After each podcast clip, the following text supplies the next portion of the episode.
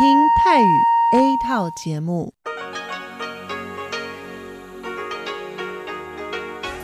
ที่นี่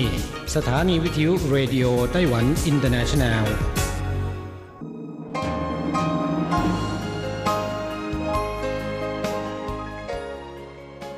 กลับมาฟังขณะนี้ท่านกำลังอยู่กับรายการภาคภาษาไทยเรดิโอไต้หวันอินเตอร์เนชันแนลหรือ RTI ออกกระจายเสียงจากกรุงไทเป ไต้หวันสาธารณรัฐจีน เป็นประจำทุกวันนะครับ นอกจากรับฟังทางเครื่องรับวิทยุได้แล้ว ยังสามารถรับฟังรายการผ่านระบบออนไลน์ได้ที่ thai.rti.org.tw หรือที่ RTI Fanpage นะครับ ขอเชิญติดตามรับฟังรายการของเราได้ ตั้งแต่บัดนี้เป็นต้นไป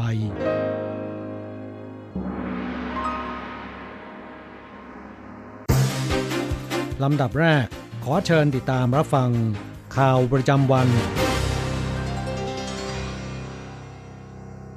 สวัสดีค่ะคุณผู้ฟังที่เคารพ ช่วงของข่าวประจำวันจากรายการ Radio Taiwan International ประจำวันจันทร์ที่ 25 มีนาคม พุทธศักราช 2562 สำหรับข่าวไต้หวันมีดิฉันการจยากริชยาคมเป็นผู้รายงานค่ะ หัวข้อข่าวมีดังนี้ ผู้นำไต้หวันเยือนนาอูรู มอบเหรียญอิสริยาภรณ์สูงสุดแก่ประธานาธิบดีนาอูรู เพื่อขอบคุณคุณูปการ ครั้งแรกในไต้หวัน ขบวนรถไฟเจ้าแม่ทับทิม ให้บริการ3เดือนเท่านั้น อึ้ง ไต้หวันมีอัตราการเกิดต่ำที่สุดในโลก ใกล้เชงเม้งแล้ว แพทย์เตือนประชาชนระวังไข้รากศาสตร์ใหญ่ อัตราเสียชีวิตสูง 60%เปอร์เซ็นต์ นิทรรศการท่องเที่ยวซิลิคอนวัลเลย์แชมป์รายการ Survivor ชมไต้หวันน่าท่องเที่ยวผจญภัยที่สุด มวลอากาศพัดปกคลุมไต้หวัน กลางวันฝนตกค่อนข้างมาก ภาคเหนือสูงสุด 21-22 องศา ต่อไปเป็นรายละเอียดของข่าวค่ะ ในกำหนดการเดินทางแห่งประชาธิปไตยบนภาคมหาสมุทรของผู้นำไต้หวัน เมื่อวันที่ 25 มีนาคม ประธานาธิบดีไช่อิงเหวินผู้นำไต้หวันสาธารณรัฐจีน เดินทางเยือนสาธารณรัฐนาอูรูอย่างเป็นทางการเป็นประเทศที่สองโดยมีประธานาธิบดีบารอน ดิวาเวซี่วาก้า ผู้นำนาอูรู ให้การต้อนรับณทำเนียบรัฐบาลนาอูรู ประธานาธิบดีวาก้ากล่าวว่า ไต้หวันและนาอูรูทั้งสองประเทศ มีค่านิยมด้านเสรีภาพและประชาธิปไตยร่วมกัน นาอูรูขอบคุณไต้หวันที่ให้ความช่วยเหลือทุกด้าน รัฐบาลนาอูรูจะให้การสนับสนุนไต้หวัน ในการเข้าร่วมประชุมในเวทีนานาชาติอย่างเต็มที่ ร่วมกันไปสู่เป้าหมายการพัฒนาอย่างยั่งยืน และย้ำว่าจะไม่มีใครถูกทิ้งไว้ข้างหลัง ตนหวังว่าในอนาคต ทั้งสองประเทศจะร่วมมือกันอย่างแน่นแฟ้นต่อไป เป็นประเทศพันธมิตรกันอย่างมั่นคงตลอดกาลด้านประธานาธิบดีไช่อิงหวนกล่าวว่า ประธานาธิบดีวาก้าเป็นมิตรสนิทของไต้หวันอย่างมาก ในช่วงหลายปีที่ผ่านมาในเวทีนานาชาติแต่ละที่ ได้ช่วยสนับสนุนไต้หวันให้เข้าร่วมองค์กรระหว่างประเทศ โดยเฉพาะอย่างยิ่ง ในการประชุมสัมมนาประเทศหมู่เกาะแปซิฟิกเมื่อปีที่แล้ว ประธานาธิบดีวาก้า ได้กล่าวเพื่อไต้หวันอย่างเป็นธรรมทำให้ตนรู้สึกประทับใจอย่างยิ่ง ในฐานะที่เป็นตัวแทนของพลเมืองไต้หวัน ในการนี้จึงขอมอบเหรียญอิสริยาภรณ์ Order of Brilliant Jade สัญลักษณ์อันทรงเกียรติสูงสุดของไต้หวันแก่ประธานาธิบดีวาก้า ประธานาธิบดีไช่อิงหวนย้ำว่า นี่เป็นเครื่องบ่งชี้ว่าประธานาธิบดีวาก้า มีคุณูปการอันใหญ่หลวง ในการยกระดับสถานะความสัมพันธ์ระหว่างสองประเทศ และแสดงออกว่าไต้หวันรู้สึกขอบพระคุณเป็นอย่างสูง ข่าวต่อไป เจ้าแม่มาจู หรือที่คนไทยรู้จักกันในนามเจ้าแม่ทับทิม เป็นเทพเจ้าที่ชาวไต้หวันนิยมสักการะเป็นอย่างยิ่ง ล่าสุดศาลเจ้ากงเทียนกงเมืองเหมียวลี่ ร่วมกับการรถไฟไต้หวัน จัดทำขบวนรถไฟที่มีภาพประเพณีการเส้นไหว้สักการะบูชาเจ้าแม่ทับทิมในไปซาถุนเมืองเหมียวลี่ เป็นครั้งแรกในไต้หวันจำนวนสี่ขบวน ไม่ระบุเลขขบวนรถ วิ่งระหว่างสถานีจูหนานเมืองเหมียวลี่ ไปยังสถานีจังหว้า เพื่อให้ผู้คนได้รับรู้ถึงศรัทธาต่อเจ้าแม่ทับทิมของไต้หวันมากยิ่งขึ้น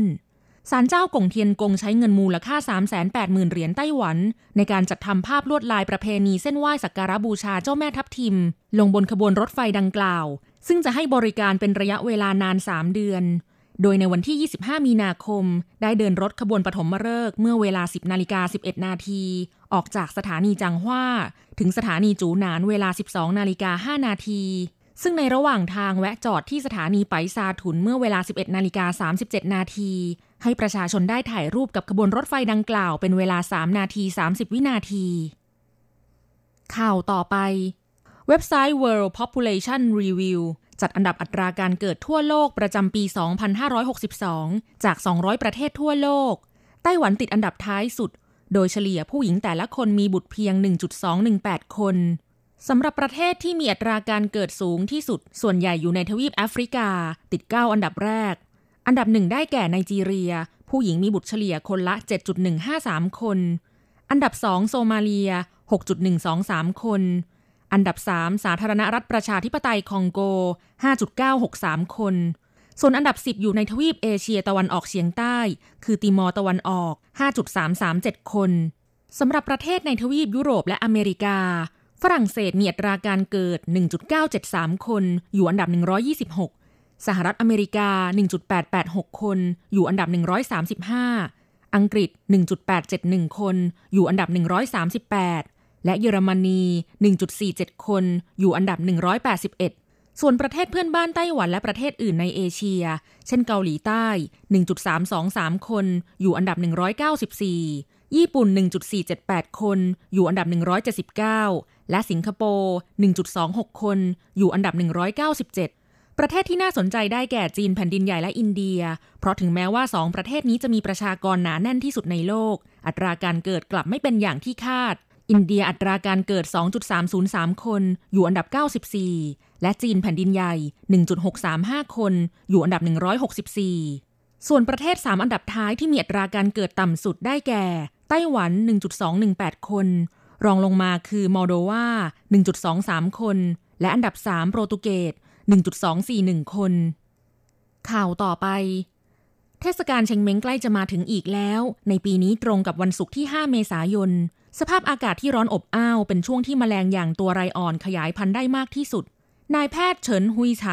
ผู้อำนวยการแผนกฉุกเฉินโรงพยาบาลจีหลง กระทรวงสาธารณสุขไต้หวัน เตือนประชาชนหากไปทำความสะอาดสุสานบรรพบุรุษ หรือเดินทางไปยังเทือกสวนไร่นา หรือสถานที่ที่มีพุ่มไม้พงหญ้า ให้ระมัดระวังตัวไรอ่อนกัด ซึ่งจะมีอาการไข้ขึ้นสูง ปวดศีรษะ ปวดหลัง เหงื่อออก ต่อมน้ำเหลืองบวมโต หลังจากไข้ขึ้นหนึ่งสัปดาห์ ผิวหนังจะเกิดผื่นแดงขึ้นตามตัว เป็นอาการของโรคไข้ไรอ่อน หรือไข้รากศาสตร์ใหญ่ ซึ่งเป็นโรคที่เกิดจากการติดเชื้อแบคทีเรียในกลุ่มริกเกตเซีย มีไรอ่อนเป็นพาหะนำโรค ซึ่งไรอ่อนมักจะอาศัยอยู่ตามพุ่มไม้ หรือทุ่งหญ้าในป่าละเมาะหลังจากติดเชื้อหากไม่ได้รับการรักษาอย่างเหมาะสม มีอัตราการเสียชีวิตสูงถึง 60% แม้โรคไข้รากศาสตร์ใหญ่ไม่ติดต่อระหว่างคนสู่คน แต่ตัวไรอ่อนซึ่งอาศัยตามพงหญ้าจะชอบไต่ขึ้นตามตัวสัตว์และมนุษย์ ดังนั้นจึงขอแนะนำให้ประชาชนควรปฏิบัติตน ระมัดระวังป้องกันไม่ให้ถูกตัวไรอ่อนกัด ด้วยวิธีการดังนี้ 1. เมื่อทำกิจกรรมกลางแจ้งในทุ่งหญ้า ควรสวมเสื้อแขนยาวและกางเกงขายาว 2. ทายาป้องกันแมลงสัตว์กัดต่อย 3. เมื่อกลับถึงบ้านให้อาบน้ำเปลี่ยนเสื้อผ้าทันที 4. หากมีไข้ต้องรีบพบแพทย์เพื่อทำการตรวจรักษาโดยเร็ว ข่าวต่อไป นิทรรศการการท่องเที่ยวผจญภัยที่ใหญ่ที่สุดในอ่าวซานฟรานซิสโก รัฐแคลิฟอร์เนีย สหรัฐอเมริกา จัดขึ้นที่ศูนย์การประชุมซานตาคลาราซิลิคอนวัลเลย์ในสัปดาห์นี้ติดต่อกันเป็นเวลาสองวันไต้หวันมีการออกบูธแนะนำการท่องเที่ยว โดยมีกิจกรรมหลากหลาย ทั้งการแนะนำข้อมูลการท่องเที่ยวเชิงสุขภาพ เกมการละเล่น การวาดภาพตัวอักษรจีน รวมไปถึงอาหารขนมขบเคี้ยวและเครื่องดื่มจากไต้หวัน เป็นที่ชื่นชอบของผู้เข้าร่วมงานอย่างมาก ได้รับรางวัลบูธนิทรรศการท่องเที่ยวยอดเยี่ยม ติดต่อกันเป็นปีที่ 4 แล้ว และในปีนี้กรมการท่องเที่ยวไต้หวันร่วมกับสถานีโทรทัศน์ CBS ของสหรัฐอเมริกา เชิญอดัม คลายน์แชมป์จากรายการโทรทัศน์ชื่อดัง Survivor ซีซั่นที่ 33 มาพบปะกับบรรดาแฟนๆที่บูธไต้หวันและในขณะเดียวกันยังได้จัดออดิชั่นผู้เข้าร่วมรายการด้วย ซึ่งมีผู้สมัครกว่าพันคน ด้านอดัมคลายน์ซึ่งเคยได้รับเชิญจากปีที่แล้ว ซึ่งเคยได้รับเชิญจากกรมการท่องเที่ยวไต้หวัน ไปสัมผัสประสบการณ์การท่องเที่ยว ตลอดจนวัฒนธรรม อาหาร และระบบนิเวศไต้หวันเมื่อปีที่แล้ว ได้ให้สัมภาษณ์ต่อผู้สื่อข่าว CNA ไต้หวันว่า การท่องเที่ยวในไต้หวันสร้างความประทับใจให้เขาเป็นอย่างมาก แม้ว่าเขาจะเคยเดินทางไปหลายที่แล้วก็ตาม แต่ไต้หวันเป็นหนึ่งในสถานที่ที่เขาชื่นชอบมากที่สุด เพราะมีทั้งอาหารอร่อย วัฒนธรรมขนบธรรมเนียมประเพณี และความมีน้ำใจความเป็นมิตรของคนไต้หวันน่าทึ่งมาก เหนือความคาดหมายทุกด้าน เขาหวังว่าจะมีโอกาสเดินทางไปเยือนไต้หวันอีก ข่าวต่อไป วันจันทร์ที่ 25 มีนาคม อิทธิพลจากมวลอากาศพัดปกคลุมไต้หวันทำให้ตั้งแต่ภาคกลางขึ้นมาทางภาคเหนือและภาคตะวันออกเฉียงเหนือ ยังคงมีฝนตกเป็นช่วงๆกลางวันมีโอกาสที่ฝนจะตกค่อนข้างมาก คาดว่าช่วงกลางคืนฝนจะตกเบาบางลง ส่วนฮวาเหลียนและภาคใต้บริเวณภูเขามีฝนตกเป็นช่วงๆในบางพื้นที่ มีเพียงที่ราบภาคใต้ที่ท้องฟ้ามีเมฆมาก ด้านอุณหภูมิสูงขึ้นกว่าเมื่อวานนี้ ช่วงเช้าตรู่ทุกพื้นที่ประมาณ 17-19 องศาเซลเซียส ช่วงกลางวันภาคเหนือสูงสุดประมาณ 21-22 องศาเซลเซียส ภาคกลางและฝั่งตะวันออกอาจสูงถึง 24-27 องศาเซลเซียส ส่วนภาคใต้ประมาณ 30 องศาเซลเซียส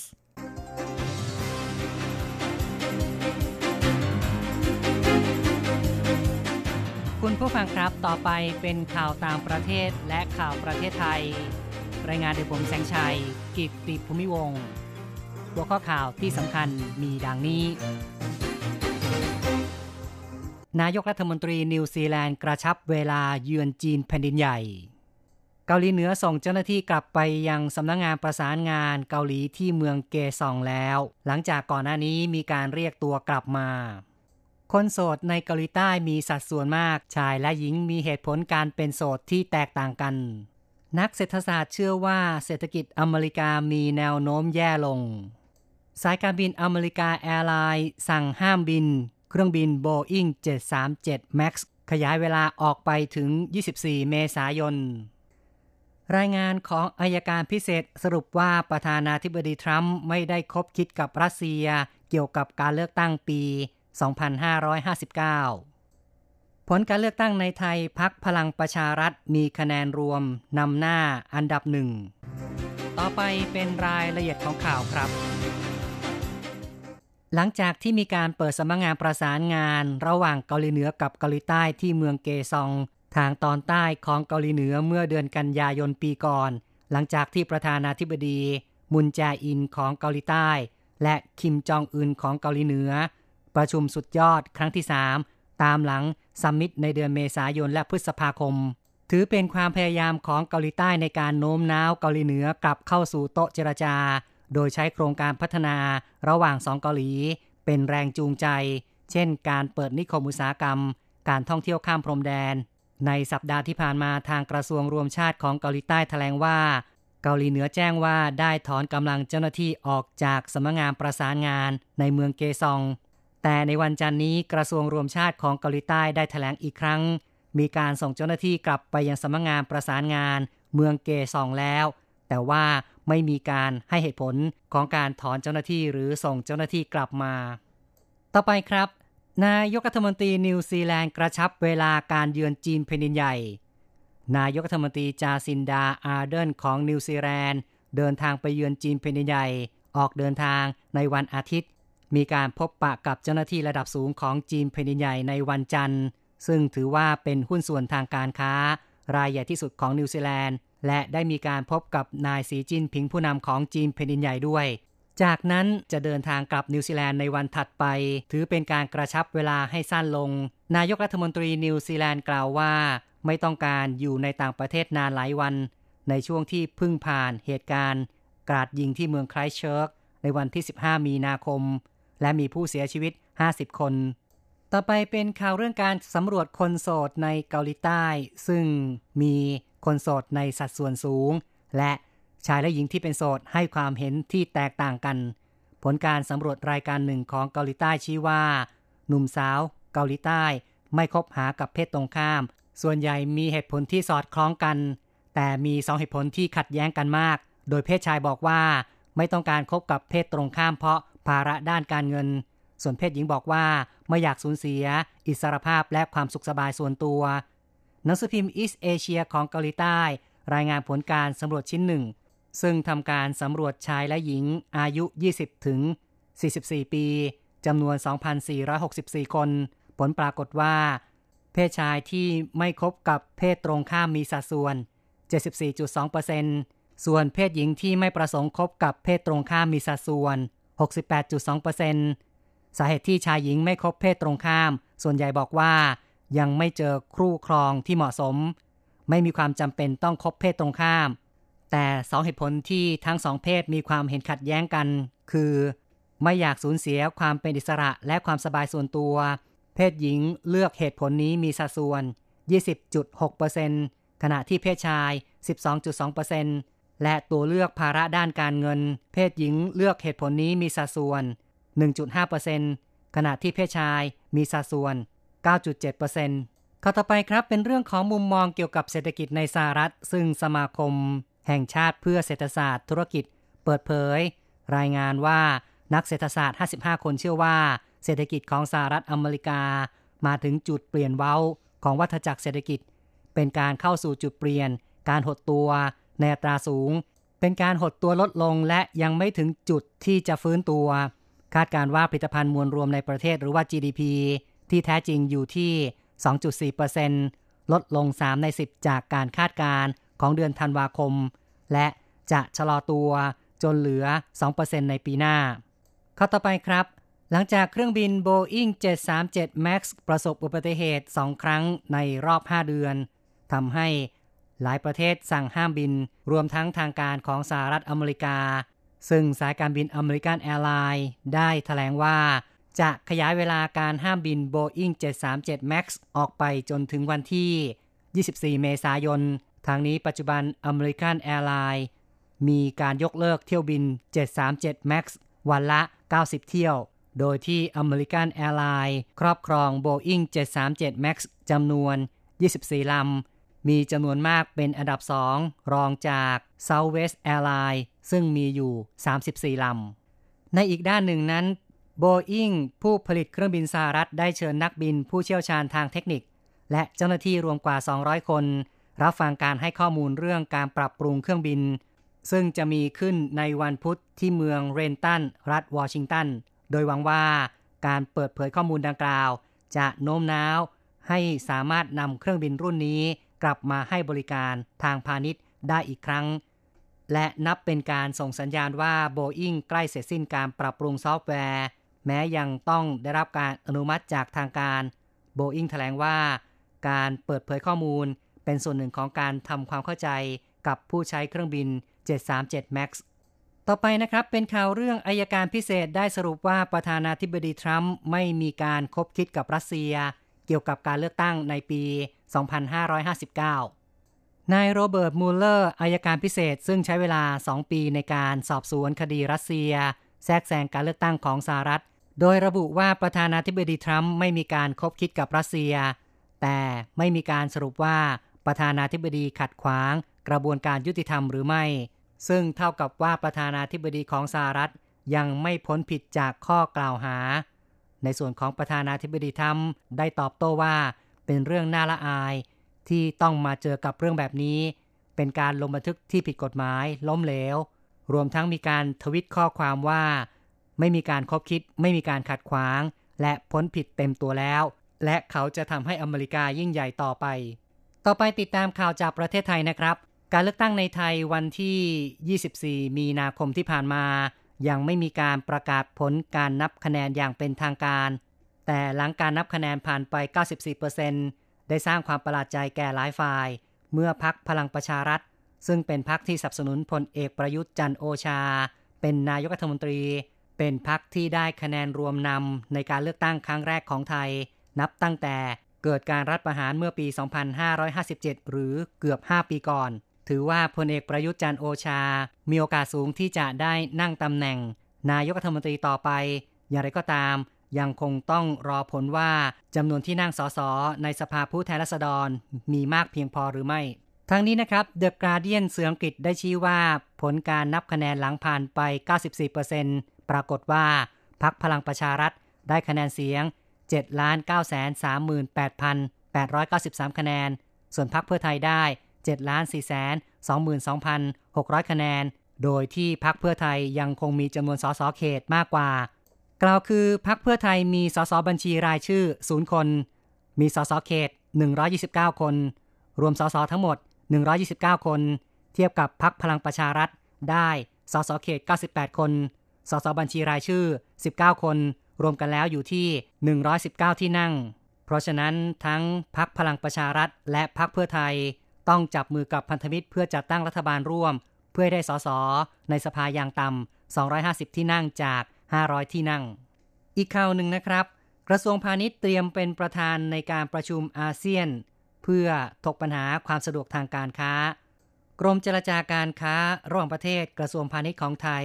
เตรียมเข้าร่วมการประชุม ATF JCC ที่นครหลวงเวียงจันทร์สปปลาว เป็นการเร่งติดตามผลการอำนวยความสะดวกการค้าของสมาชิกอาเซียน พร้อมหารือกับภาคเอกชน เพื่อหาช่องทาง เสริมความคล่องตัว ในการทำการค้า มีประเด็นสำคัญ 3 เรื่องคือ การดำเนินการตามแนวปฏิบัติว่าด้วยมาตรการไม่ใช่ภาษี การติดตามและประเมินผลการดำเนินการอำนวยความสะดวกทางด้านการค้าของประเทศสมาชิก และให้ประเทศสมาชิกนำผลการหารือ เรื่องระยะเวลาแต่ละประเทศในการตรวจปล่อยสินค้า มาเป็นเครื่องมือในการวัดประสิทธิภาพ คุณผู้ฟังครับต่อไปเป็นรายงานอัตราแลกเงิน อ้างอิงตอนบ่ายของวันที่ 25 มีนาคม โอนเงิน 10,000 บาทใช้ 9,980 เหรียญไต้หวัน แลกซื้อเงินสด 10,000 บาทใช้ 1310 เหรียญไต้หวัน และโอนเงิน 1 เหรียญสหรัฐใช้ 30.90 เหรียญไต้หวัน ข่าวจาก RTI ในวันนี้จบลงแล้วครับ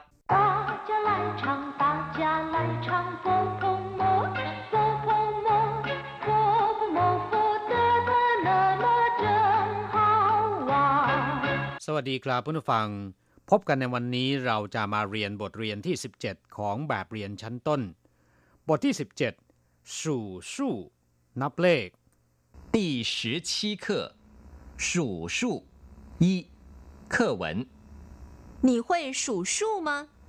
我会数小的数，一、二、三、四、五、六、七、八、九、 十。我会数大的数，一百、一千、一万、一百万、一千万。数数真有意思。第十七课สู่สู่บทที่ 17 นับเลข สู่สู่แปลว่านับเลขหรือนับจำนวนคำว่าสู่แปลว่านับ อย่างเช่นว่านับเลข หรือว่านับจำนวน ส่วนคำว่าสู่ ก็แปลว่าตัวเลขหรือจำนวน เพื่อนผู้ฟังจะสังเกตเห็นว่าทั้งสองคำนะครับออกเสียงไม่เหมือนกัน มีความหมายต่างกัน แต่เป็นตัวอักษรตัวเดียวกัน ในภาษาจีนตัวอักษรในทำนองนี้มีจำนวนไม่น้อยนะครับ ต้องระมัดระวังอย่าจำสับสนนี่หุยสู่สู่มา คุณนับเลขเป็นไหม หรือคุณนับจำนวนเป็นหรือไม่ นี่ก็คือคุณหุยแปลว่าเป็น ส่วนคำว่ามา เป็นศัพท์ที่แสดงเป็นประโยคคำถาม จะวางไว้ที่ท้ายประโยคคำถามเสมอนี่หุยสู่สู่มาก็คือคุณนับเลขเป็นหรือไม่我会数小的数ผมนับเลขง่ายๆได้ ผมนับตัวเลขน้อยๆเป็น我会数ผมนับเป็นหรือผมนับได้小的数ตัวเลขที่ไม่มาก ตัวเลขน้อยๆหรือตัวเลขที่ง่ายๆ เรียกว่า小的数一 แปลว่าหนึ่งเออแปลว่าสองซานแปลว่าสามซื่แปลว่าสี่อูแปลว่าห้าเลี้ยวแปลว่าหกชีแปลว่าเจ็ดปาแปลว่าแปดเจีวแปลว่าเก้าสิแปลว่าสิบอีเออซานซื่ออูเลี้ยวปาเจียสิ หนึ่งสองสามสี่ห้าหกเจ็ดแปดเก้าสิบครับตัวเลข1ถึง10 ในภาษาจีนนั้นมีหลายตัวทีเดียวที่ออกเสียงละไม้คล้ายคลึงกับในภาษาไทย เพื่อนผู้ฟังควรที่จะท่องจำให้ขึ้นใจ我会数大的数一百一千一万一百万一千万ผมนับเลขใหญ่ ๆ ได้ หรือผมนับเลขที่มาก ๆ ได้ต้าเตอสู้ก็คือเลขที่มีจำนวนมาก ยี่ป่ายหนึ่งร้อยยี่เชียนหนึ่งพันอีว่านหนึ่งหมื่นยี่ป่ายว่านหนึ่งล้านยี่เชียนว่านสิบล้าน วิธีการนับเลขที่มีจำนวนมาก ๆ ในภาษาจีนจะแตกต่างกับภาษาไทยตั้งแต่หลักล้านขึ้นไป ในภาษาจีน หลักล้านจะเรียกว่า ป่ายว่าน แปลตรงตัวก็คือร้อยหมื่นซึ่งก็คือหลักล้านนั่นเอง เชียนว่านพันหมื่น ซึ่งก็คือสิบล้านนั่นเองสู่สู่真有意思นับเลขช่างมีความหมายจริง ๆ หรือนับเลขช่างสนุกจริง ๆ 真有意思ก็คือช่างมีความหมายจริง ๆ หรือช่างสนุกจริง ๆ กราบผู้ฟังหลังจากทราบความหมายของคำสนทนาในบทนี้ไปแล้ว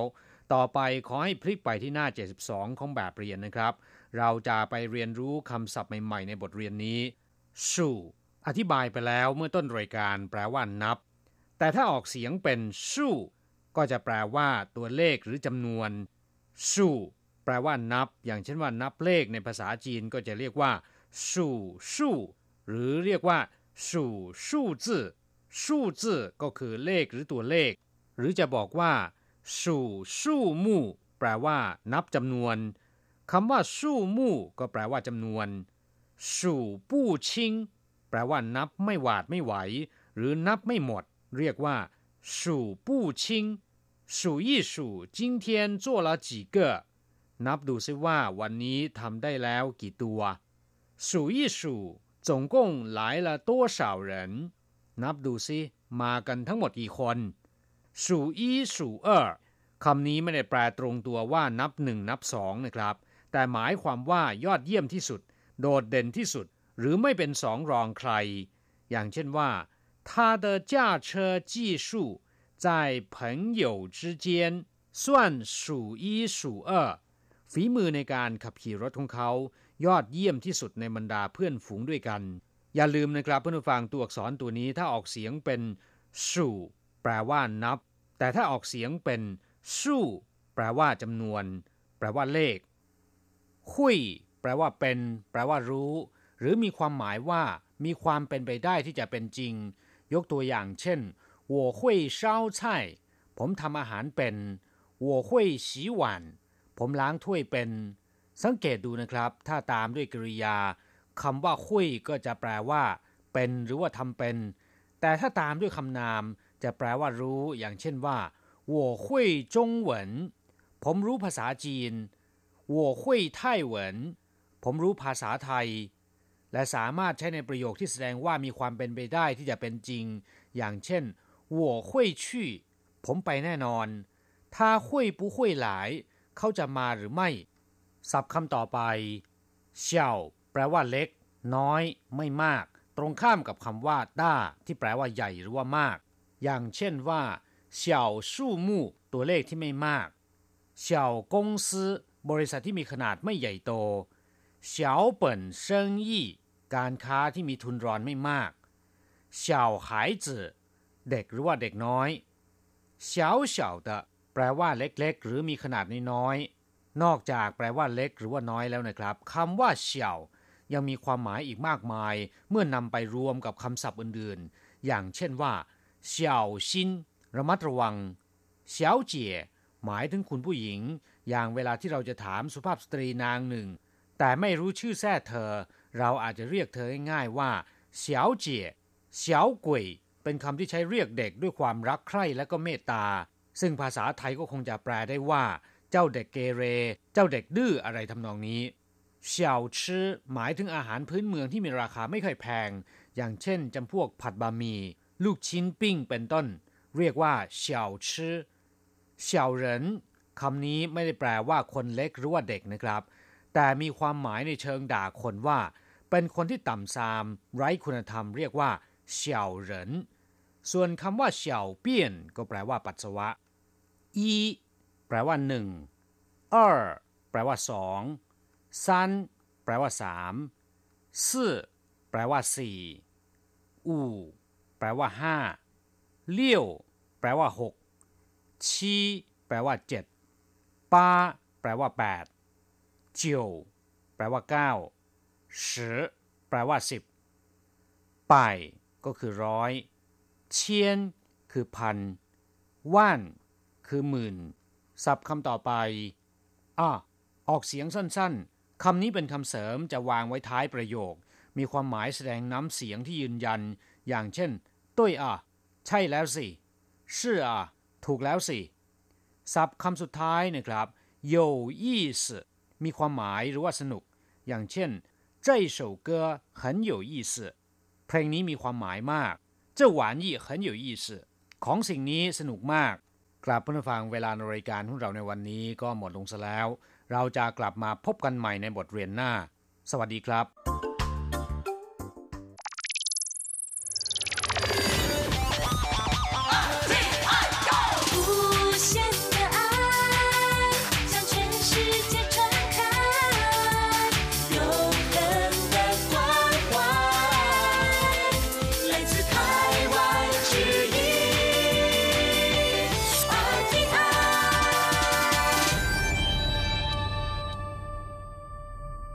ครับคุณครับขณะนี้คุณกำลังติดตามรับฟังรายการภาคภาษาไทยจากสถานีวิทยุ RTI ซึ่งส่งกระจายเสียงจากกรุงไทเป ประเทศสาธารณรัฐจีนอยู่นะครับและต่อไปนั้นก็ขอเชิญคุณผู้ฟังติดตามรับฟังรายการกระแสประชาธิปไตย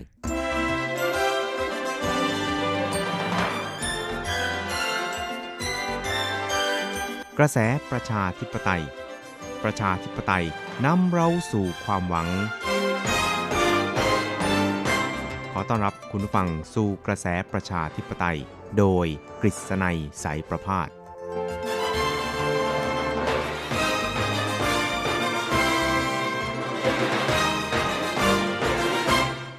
สวัสดีครับคุณผู้ฟังที่รักและเคารพทุกท่านครับผมกฤษณัยสารพาดก็กลับมาพบกับคุณผู้ฟังอีกครั้งหนึ่งครับ ในช่วงเวลาของกระแสประชาธิปไตยนะครับ ซึ่งก็พบกันเป็นประจำทุกสัปดาห์ ในค่ำวันจันทร์และก็เช้าวันอังคาร 3 ครั้งด้วยกันนะครับ ก็จะนำเอาเรื่องราวความเคลื่อนไหว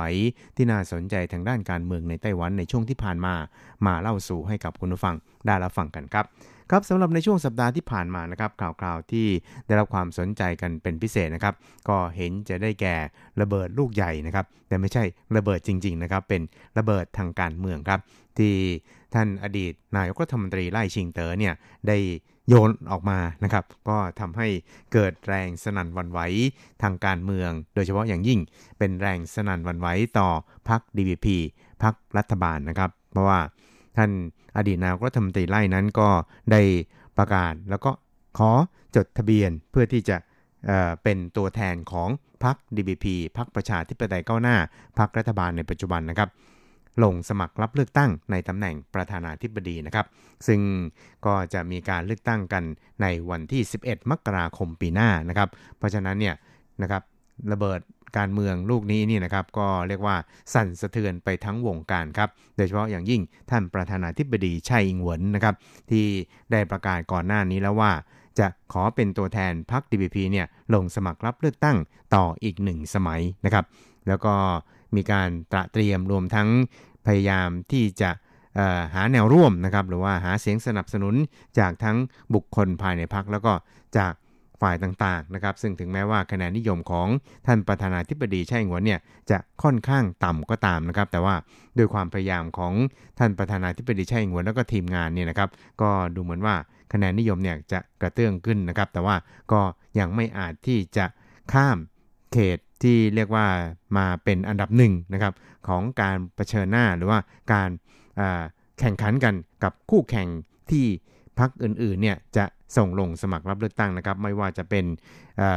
ผู้สมัครที่สมมติฐานกันนะครับ ว่าน่าจะเป็นนายหานโกหยีจากพรรคก๊กมินตั๋งนะครับซึ่งปัจจุบันเนี่ยท่านก็ดำรงตำแหน่งผู้ว่าการนครเกาสงครับและอีกท่านหนึ่งก็คือนายเคอร์วันเจอผู้ว่าการกรุงไทเปนะครับก็ไม่สังกัดพรรคใดนะครับครับซึ่งการนี้เนี่ยก็ทำให้หลายๆฝ่ายในพรรค DBP หรือว่าพรรคประชาธิปไตยก้าวหน้านี่นะครับ ต่างก็ รู้สึกวิตกกังวลนะครับ โดยเฉพาะอย่างยิ่งผู้อาวุโสภายในพรรคหลายคนเนี่ยต่างก็วิตกถึงความแตกแยกที่จะเกิดขึ้นกับพรรค DBP ด้วยนะครับ แล้วก็หลังจากที่ท่านอดีตนายกรัฐมนตรีไล่ชิงเต๋อเนี่ยได้ประกาศแล้วก็ลงทะเบียนขอเป็นตัวแทนของพรรค DP ลงสมัครรับเลือกตั้งในตำแหน่งประธานาธิบดีของไต้หวันสาธารณจีนในปีหน้าแล้วนี่นะครับ ก็ปรากฏว่า เนื่องจากท่านประธานาธิบดีไช่อิงหวนเนี่ยก็ยังคง มีกำหนดการในการเยือนพันธมิตรในแปซิฟิกใต้นะครับ ก็ทำให้กำหนดการอะไรต่างๆ ของพรรค DPP เนี่ยอาจจะต้อง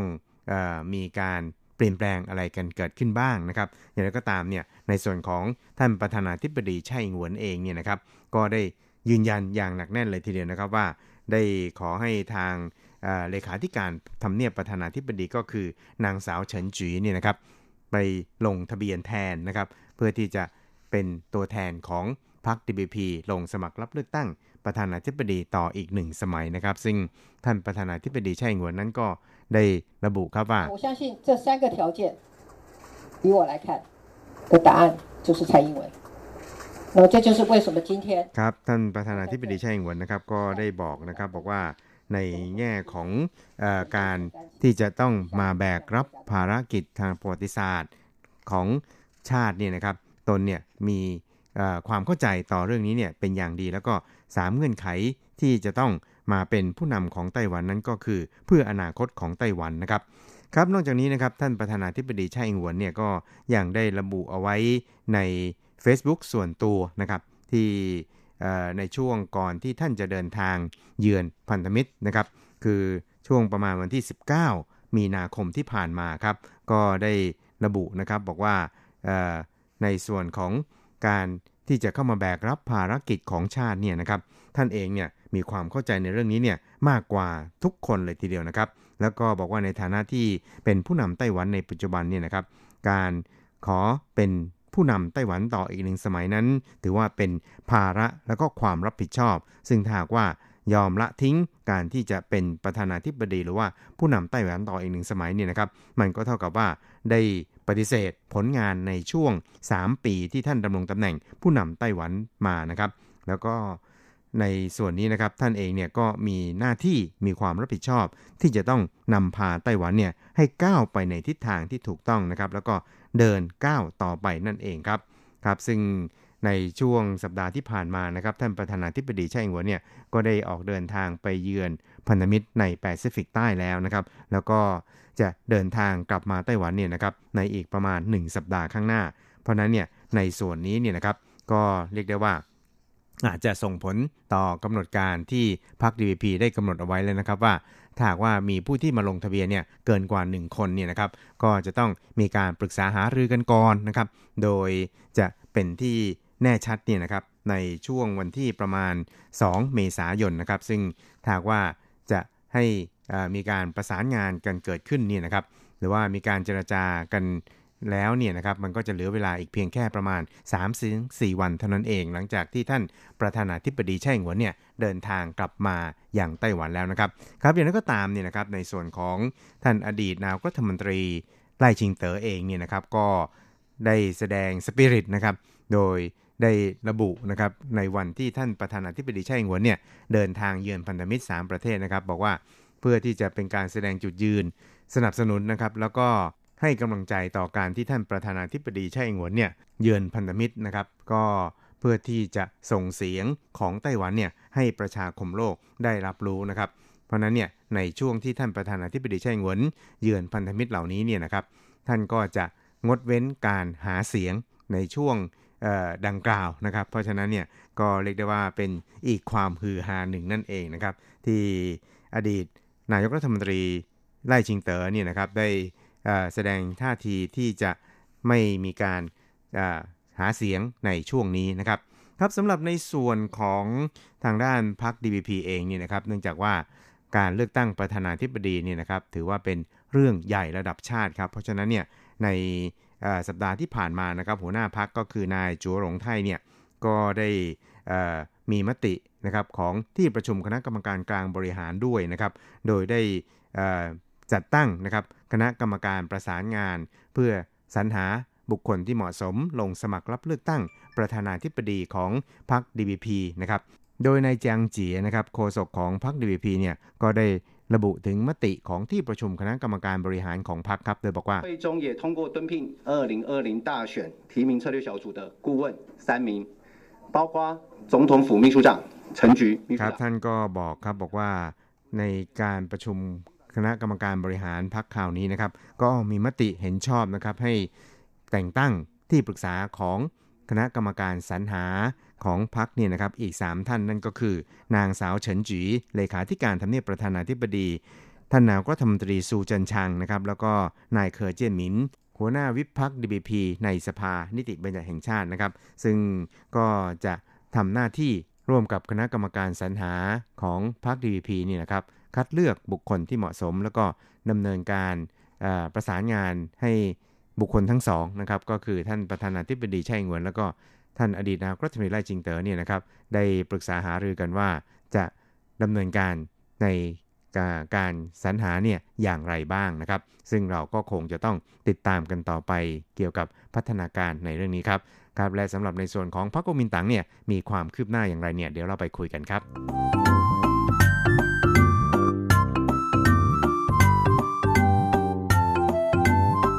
ครับสำหรับในส่วนของพรรคก๊กมินตั๋งเองนี่นะครับก็เรียกว่ายังคงอยู่ในสภาวะของการที่จะ หากติกานะครับในการสรรหาบุคคลที่จะเหมาะสมลงสมัครรับเลือกตั้งประธานาธิบดีของไต้หวันสาธารณจีนนะครับ ซึ่งในช่วงที่ผ่านมาเนี่ยก็มีกระแสข่าวออกมาเยอะแยะเลยทีเดียวนะครับ ไม่ว่าจะเป็นการใช้รูปแบบของการจัดทำคะแนนนิยมนะครับ การสำรวจคะแนนนิยมของแต่ละคนที่มาลงทะเบียนไว้นะครับ หรือว่าจะให้สมาชิกของพรรค ก๊มินตั๋งเองเนี่ยนะครับเป็นผู้ลงคะแนนคัดเลือกเองนะครับหรือว่าจะใช้ทั้ง 2 ส่วนโดยมีอัตราส่วน 5 ต่อ5นะครับก็คือหมายว่าครึ่งครึ่งหรือว่าอาจจะสำรวจ 70%นะครับแล้วก็จากสมาชิกพรรคอีก 30%อะไรทำนองนี้นะครับแต่เมื่อปรากฏว่าพรรค DPP นี่นะครับมีผู้ที่จะมาแข่งขันเพื่อที่จะชิงตำแหน่งนะครับหรือว่าชิงฐานะ ตัวแทนพรรค DPP อีกคนหนึ่งแล้วนี่นะครับ แล้วก็อดีตนายกรัฐมนตรีไล่ชิงเตอร์นั้นก็มีคะแนนนิยมที่ค่อนข้างสูงพอสมควรนะครับ เพราะฉะนั้นในส่วนของพรรคกุมินตังเองครับก็กำลังพิจารณานะครับว่าเอ๊ะถ้าเป็นแบบนี้แล้วเนี่ยนะครับสมควรหรือไม่ที่จะต้องดึงเอานายฮันกัวหยีนะครับผู้ว่าการนครเก่าสงคนปัจจุบันนี่นะครับ ซึ่งก็มีคะแนนนิยมเนี่ยนะครับในระดับค่อนข้างสูงแล้วก็สูงกว่า บุคคลอื่น ๆ ที่สนใจจะเป็นตัวแทนของพรรคก๊กมินตั๋งด้วยนะครับ ว่าให้มาร่วมอยู่ในการสรรหาในคราวนี้ โดยไม่จำเป็นจะต้องมาลงทะเบียนหรือไม่นะครับ ซึ่งในกรณีดังกล่าวนี้นะครับพรรคก๊กมินตั๋งเองก็รู้สึกปวดเสียนเวียนก้าวพอสมควรเลยทีเดียวนะครับ เพราะว่าการใช้วิธีการดังกล่าวนี่นะครับ ก็คงจะต้องขอความเห็นชอบจากบรรดาผู้ที่จะลงทะเบียนขอเป็น ผู้สมัครรับเลือกตั้งของพรรคก๊กมินตั๋งนะครับไม่ว่าจะเป็นนายหวังจินผิง หรือว่านายจูลี่หลุนนะครับซึ่งทั้งสองเนี่ยก็เรียกว่าเป็นผู้วุโสนะครับแล้วก็เป็นแคนดิเดตสำคัญของพรรคก๊กมินตั๋งในคราวนี้ด้วยนะครับซึ่งนายจูลี่หลุนเองเนี่ยนะครับก็ได้แบท่าแล้วนะครับว่าตนเองเนี่ยไม่ได้หวังตำแหน่งหรือว่าหวังอะไรทั้งสิ้นนะครับขอแต่ให้พรรคก๊กมินตั๋งชนะนะครับแล้วก็ขอให้ไต้หวันเป็นผู้ชนะเท่านั้นเนี่ย ไม่ว่าจะตำแหน่งไหนหรือว่าไม่มีตำแหน่งเลยเนี่ยเขาก็ยินดีครับในขณะที่นายหวังจินผิงเองนั้น ก็ได้แสดงท่าทีนะครับว่าคงจะไม่อาจยอมรับวิธีการเหล่านี้ได้นะครับ ซึ่งในหวังจินผิงเนี่ยก็ได้หมายมั่นปั้นมือเอาไว้พอสมควรเลยทีเดียวนะครับ เพราะว่าในหวังจินผิงนั้นก็มีอายุอานามเนี่ย ก็มากพอสมควรแล้วนะครับถ้าว่าพลาดโอกาสในคราวนี้ไปแล้วเนี่ยก็คิดว่าคงจะไม่มีโอกาสอีกแต่ว่า เนื่องจากคะแนนนิยมของในหวังจินผิงนั้นค่อนข้างจะต่ำกว่าคนอื่นๆนะครับ เพราะนั้นเนี่ยในส่วนนี้เนี่ยนะครับทางพรรคก๊กมินตั๋งเองเนี่ยก็คงจะต้องพยายามนะครับในการที่จะเกลี้ยกล่อมนะครับหรือว่าในการที่จะทำความเข้าใจกับในหวังจินผิง ให้ยอมรับสภาพความเป็นจริงนะครับที่ในปัจจุบันเนี่ยในฮันโกหยีผู้ว่าการนครเกาสงเนี่ยนะครับ ซึ่งเพิ่งเข้ารับตำแหน่งได้เพียงแค่ประมาณ 3-4 เดือนนี่นะครับซึ่งมีคะแนนนิยมเนี่ยสูงมากนะครับในขอบเขตทั่วประเทศ แล้วก็จากการสำรวจของหลายสำนักเนี่ยก็ปรากฏว่าสามารถเชื่อเฉือนคู่แข่งจากทุกสารทิศเลยทีเดียวนะครับ ไม่ว่าจะเป็นนายเคอร์หวนเจอไม่ว่าจะเป็นนายไล่ชิงเตอ๋อไม่ว่าจะเป็นประธานาธิบดีชาอิงเหวนนะครับเพราะฉะนั้นถ้าว่าส่งนายฮันโกยลงสมัครรับเลือกตั้งแล้วเนี่ยนะครับรับรองได้ว่า โอกาสที่จะชนะเนี่ยก็ค่อนข้างสูงครับ แต่ว่ามันก็ยังติดประเด็นว่าพึ่งมาดำรงตำแหน่งผู้ว่าการนครเกาสงเนี่ยแล้วจะให้ในายฮานโกยีเนี่ยนะครับแสดงท่าทีมาลงสมัคร รับเลือกตั้งประธานาธิบดีเองเนี่ยก็คงจะไม่เหมาะนักนะครับ เพราะฉะนั้นเนี่ยก็คงจะต้องใช้วิธีการบังคับให้นายฮานโกยีมาลงทะเบียนนะครับ หรือไม่ก็มาลงสมัครรับเลือกตั้งในตัวแทนของพรรคก๊กมินตั๋งครับ ครับคุณครับเวลาของกระแสประชาธิปไตยในวันนี้ก็หมดลงแต่เพียงเท่านี้ครับ เราจะกลับมาพบกันใหม่ในสัปดาห์หน้า สวัสดีครับ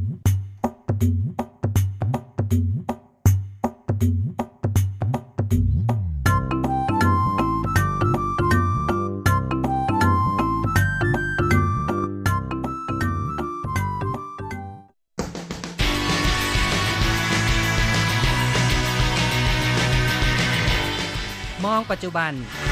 โลกปัจจุบัน เปลี่ยนแปลงตลอดเวลา ทุกอย่างไม่หยุดอยู่กับที่ ย้อนอดีต ย้อนดูเรื่องราว วัฒนธรรม ความคิด ความเป็นอยู่ของผู้คนในอดีต มองปัจจุบัน ย้อนอดีตดำเนินรายการโดย แสงชัย กิตติภูมิวงศ์รจรัสยนต์สุวรรณ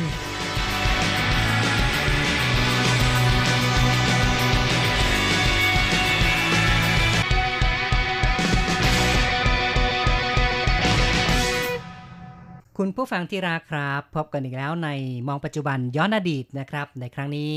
เราจะมองเรื่องสุกรกันนะครับโอ้ในฐานะที่ปีนี้ก็เป็นปีสุกรของชาวจีนนะครับ แล้วก็เป็นราศีสุดท้ายของจำนวน 12 ราศีซะด้วยค่ะใช่นะครับ ปีนี้นี่สัญลักษณ์แห่งสุกรมีเยอะแยะไปหมดเลยนะครับ อย่างในเทศกาลโคมไฟไต้หวันนั้น สุกรเป็นพระเอกนะครับ ก็จะเห็น รูปสัญลักษณ์เกี่ยวกับสุกร ตามเมืองต่างๆ ที่มีการจัดเทศกาลโคมไฟ แม้ว่าที่ผิงตงนี่เนี่ยนะครับ เนื่องจากว่าที่นั่นเนี่ยเขามีชนพื้นเมืองอยู่ ใช่แล้วเขาก็มีผลิตภัณฑ์เด่นของเขาคือ มีการจับปลาทูน่านะครับ เพราะฉะนั้นเทศกาลโคมไฟที่จัดขึ้นที่ผิงตงที่ถือว่าเป็นงานหลักในไต้หวันนั้นเนี่ยโคมโคมเอกนะครับเขาก็ทำเป็นรูปของ ปลาทูน่า อย่างที่คุณผู้ฟังก็คงจะได้เคยได้ฟังไปแล้ว เรียกในภาษาจีนก็คือจี้เว่ยไหลฝูนะครับ ทูน่ายักษ์นำโชคนะครับ แม้ว่าจะทำเป็นทูน่า แต่ความเป็นจริงเนี่ย เนื่องจากว่าปีนี้เป็นปีสุกร เพราะฉะนั้นค่ะในส่วนอื่นๆนั้นก็ยังคงมีสุกรนะครับ เป็นองค์ประกอบของโคมไฟอยู่เหมือนกันนะครับ ค่ะ โดยเฉพาะโคมเล็กที่นำมาแจกให้กับประชาชนถือกันก็เป็นเอาอันนี้แน่นอนรูปของสุกรค่ะ ใช่แน่นอนก็ต้องทำเป็นรูปสุกรนะครับ ให้เข้ากับบรรยากาศของราศีปีสุกรนะครับในปีนี้เป็นปีสุกรนะคะ เพราะฉะนั้นในช่วงตรุษจีนที่ผ่านมา เวลาเขาให้คำอวยพร หรือว่าพูด เกี่ยวกับคำที่เป็นมงคลส่วนใหญ่ก็มีคำว่าจูอยู่ด้วยนะคะ ใช่ครับ จูนะครับ จูในภาชื่อษาจีต้านจีเอ่อต้องอธิบายนิดหนึ่งว่าจูเนี่ยนะในภาษาจีนก็แปลว่าสุกรนะครับค่ะแต่ว่าไปพ้องกับอีกคำหนึ่งที่เป็นการอวยพร เพราะคำนั้นก็คือคำว่า จู้ฝูหรือว่าจู้หนีนะครับ คืออวยพรให้กับท่าน อวยพรท่านนะครับ เราก็จะพูดว่า จู้หนีควายเลอร์อย่างนี้เนี่ยนะครับ ก็คือขออวยพรให้ท่านมี ความสุขนะครับ ในขณะเดียวกันเนี่ยคำว่าจูนั้นก็ยังพ้องกับคำว่าจูที่แปลว่าสรรพสิ่ง หรือว่าทุกเรื่องนะครับค่ะ ก็เลยมีการใช้คำอวยพรว่าจูชื่อจีเสียงประเภทก็คือออย่างนี้นะคะ ใช่นะครับ ก็ถ้าจะแปลตามความหมายของตัวอักษรนั้น จูชื่อจีเสียงนะครับ ถ้าแปลตามตัวอักษรจูที่แปลว่าสุกรเนี่ยก็แปลกๆเรื่องสุกรมีความมงคลอื้อหือ แปลกจังเลย เพราะฉะนั้นเนี่ยก็ต้องบอกว่าอันนี้เป็นการเอ่อถือคำพ้องเสียงนะครับ พ้องในแง่ที่ว่าคำว่าจูที่แปลว่าสุกรนั้น พ้องกับคำว่า จูที่แปลว่าทุกสิ่งนะครับ จูชื่อจีเสียงคือทุกสิ่งนั้นมีความเป็นสิริมงคลนะครับ แต่ว่าเวลาเขียนคำอวยพรต่างๆ ก็ยังคงใช้คำว่าจูที่แปลว่าสุกรอยู่นะคะ แล้วก็ยังมีคำอวยพรประเภทสุกรทอง หรือว่าจินจูอยู่ด้วยนะคะ อย่างครับเช่น จินจูเป้าสีครับสีนี่ก็เป็นความมงคลเหมือนกันนะครับ จินจูก็คือสุกรทองนะครับ ก็คงจะหมายถึงว่าปีนี้ก็เป็นปีสุกรทอง ปีสุกรทองนั้นนำมาซึ่งความเป็นสิริมงคลนะครับ จินจูหน้าฝู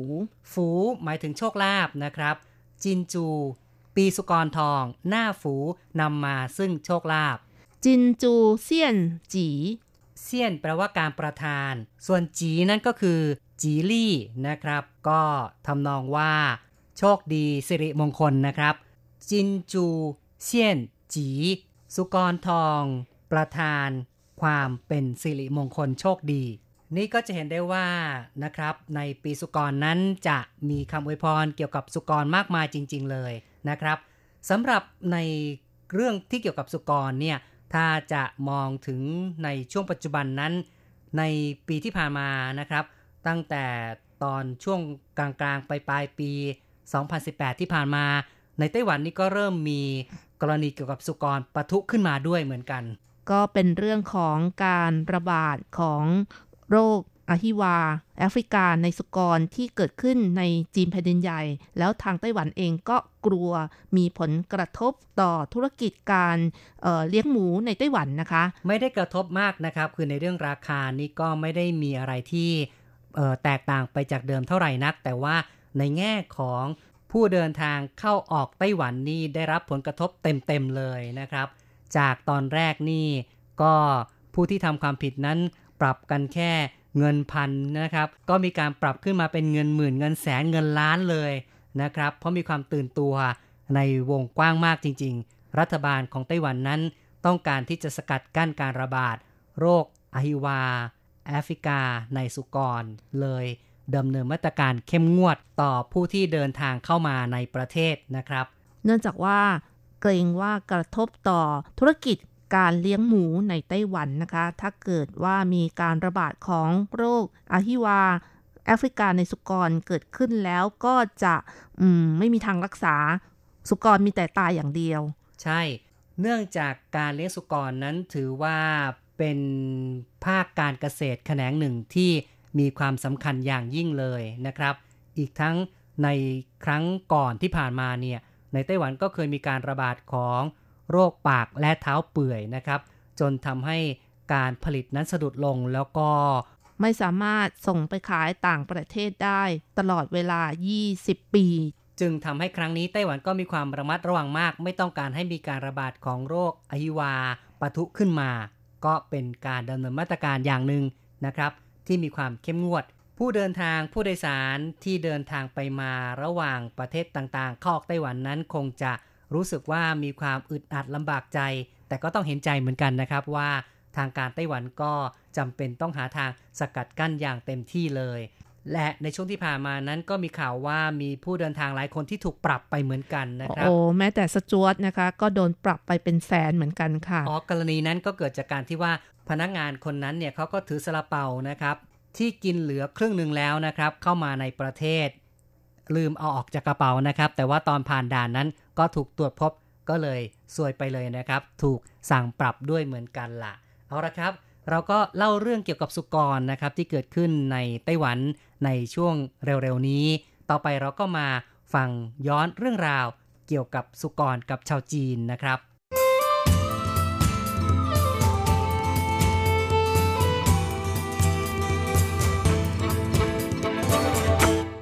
ค่ะพูดถึงเรื่องการเลี้ยงสุกรของชาวจีนนะคะ ความเป็นจริงแล้วก็เลี้ยงกันมาตั้งแต่อดีต แล้วก็เป็นอาหารที่ประกอบไปด้วยโปรตีนอย่างดีที่คนจีนนิยมกัน ยิ่งในสมัยก่อนนั้น กว่าจะได้กินอาหารประเภทเนื้อ หรืออาหารราคาแพงอย่างเช่น กุ้งหอยปูปลา ก็ต้องรอถึงช่วงเทศกาลจึงจะได้กินกัน ใช่นะครับก็ต้องรอตุดจีนศาสตร์จีนเป็นต้นอย่างนี้มีการเส้นไหว้ใช้เนื้อสัตว์นะครับ ก็คงจะได้รับประทานอาหารประเภทเนื้อสัตว์กันบ้าง ไม่งั้นเนี่ยแต่ละวันก็คงจะได้รับประทานแต่ผักทั่วไป หรือว่าอาหารประเภทแป้งต่างๆ เป็นหลักนะครับในสมัยก่อนนะคะ บ้านไหนเลี้ยงหมูเขาก็บอกว่าเป็นบ้านเศรษฐีค่ะ และ ก็จะพบว่าเวลาคนตายไปนี่ ก็จะต้องเอาหมูติดตัวไปด้วย ในพบเบื้องหน้า จะสังเกตได้จากการที่มีหมูหยกนะคะกำอยู่ในมือคนตายอ๋อนะครับ ก็คือว่าจะต้องฝังพร้อมกับผู้ที่เสียชีวิตไว้เลยนะครับ ก็ก็มีคติว่าเออตายไปแล้ว จะมาเกิดใหม่ก็จะมีสมบัติติดมาด้วยครับ เพราะฉะนั้นในสมัยก่อนนั้น สุกรถือว่าเป็นสมบัติที่มีค่านะครับ แล้วก็ผู้มีฐานะเท่านั้นแหละ จึงจะมีโอกาสได้เลี้ยงสุกรนะครับ ในยุคของวัฒนธรรมหยางเฉานะคะ ก็ประมาณช่วงของยุคหินใหม่ 6,000 ปีก่อนนะคะ ซึ่งเป็นยุคที่มีการขุดพบซากเครื่องรายคาม แถบลุ่มแม่น้ำเหลืองของหมู่บ้านหยางเฉา ก็จะเจอซากของหมูต่างๆ อยู่ด้วย ก็เป็นการ วิเคราะห์ว่าหมูได้รับความนิยมเลี้ยงกัน ไม่น้อยไปกว่า เลี้ยงม้า เลี้ยงวัว เลี้ยงแพะด้วยนะคะ แต่ว่าการเลี้ยงหมูต้องเลี้ยงในอุณหภูมิที่ไม่หนาวเกินไป หรือว่าไม่ร้อนเกินไป ในที่อากาศถ่ายเทได้ดีด้วย เพราะว่าถ้าหนาวเกินไป หมูก็จะตายง่าย ยิ่งเป็นช่วงที่หลังตอนซะด้วยนะคะ สภาพของหมูอ่อนแอลงก็ยิ่งไม่เหมาะ ในการเลี้ยงนะคะ ในยุคของราชวงศ์สั่งการเลี้ยงหมูก็นิยมเลี้ยงในที่ร่ม มีการสร้างเล้าให้หมูอยู่ ขณะเดียวกันหมูก็เป็นสัตว์ที่กินง่าย อาหารเหลือของคนก็เหมาะ แล้วก็มูลของหมูก็เป็นปุ๋ยที่ดีอีกด้วยครับเพราะฉะนั้นคนก็เลยนิยมเลี้ยงหมูอยู่ใกล้ชายคาแล้วก็ใกล้ที่อยู่อาศัยของคน อ๋อ นะครับ ก็คือตั้งแต่ยุคราชวงศ์ซางนั้นก็เริ่ม ทำเป็นเล้าขึ้นมานะครับ และอาหารที่ใช้ก็ไม่ต้องวุ่นวายนะครับเออก็คือเศษอาหารของคนที่ก็สามารถนำไปเลี้ยงสุกรได้ด้วยนะครับ นอกจากนี้รากศัพท์ของภาษาจีนคำว่าบ้านนะคะ หรือว่าเจีย ก็จะมีรูปหมูอยู่ใต้หลังคาด้วยครับ คือการสร้างอักษรคำว่าจาของชาวจีนนั้นจะเห็นว่าจะมีสุกรอยู่ที่ข้างใต้นะครับ สัญลักษณ์ตัวเขียนที่แปลว่าสุกรเนี่ยก็อยู่ใต้บ้าน จึงเป็นสิ่งที่บ่งว่า แต่ละบ้านนั้นก็นิยมเลี้ยงสุกรเอาไว้ที่ใต้ถุนทำนองนั้นนะครับค่ะ ถือว่าสุกรนั้นมีความใกล้ชิดกับชีวิตความเป็นอยู่ของคนมาก และถ้าดูในเรื่องของการเส้นไหว้ สิ่งที่นิยมนำมาเส้นไหว้ในยุคราชวงศ์ซัง ราชวงศ์โจวนะคะ แม้หมูจะนิยมรองมาจากวัวและแพะ แต่เนื่องจากวัวและแพะเป็นสัตว์ที่ราคาแพงกว่า แล้วก็เป็นอาหารเส้นไหว้ของชนชั้นสูง เพราะฉะนั้นหมูก็ได้รับความนิยมในหมู่ประชาชนทั่วไปค่ะ อ๋อ นะครับ ก็สุกรหรือว่าหมูนี่เลี้ยงง่ายกว่าด้วยนะครับ คือไม่ต้องใช้เวลาเมื่อมากเหมือนกับแพะแกะเหล่านั้นนะครับ ก็เลยเป็นที่นิยมของคนในระดับทั่วไปมากกว่า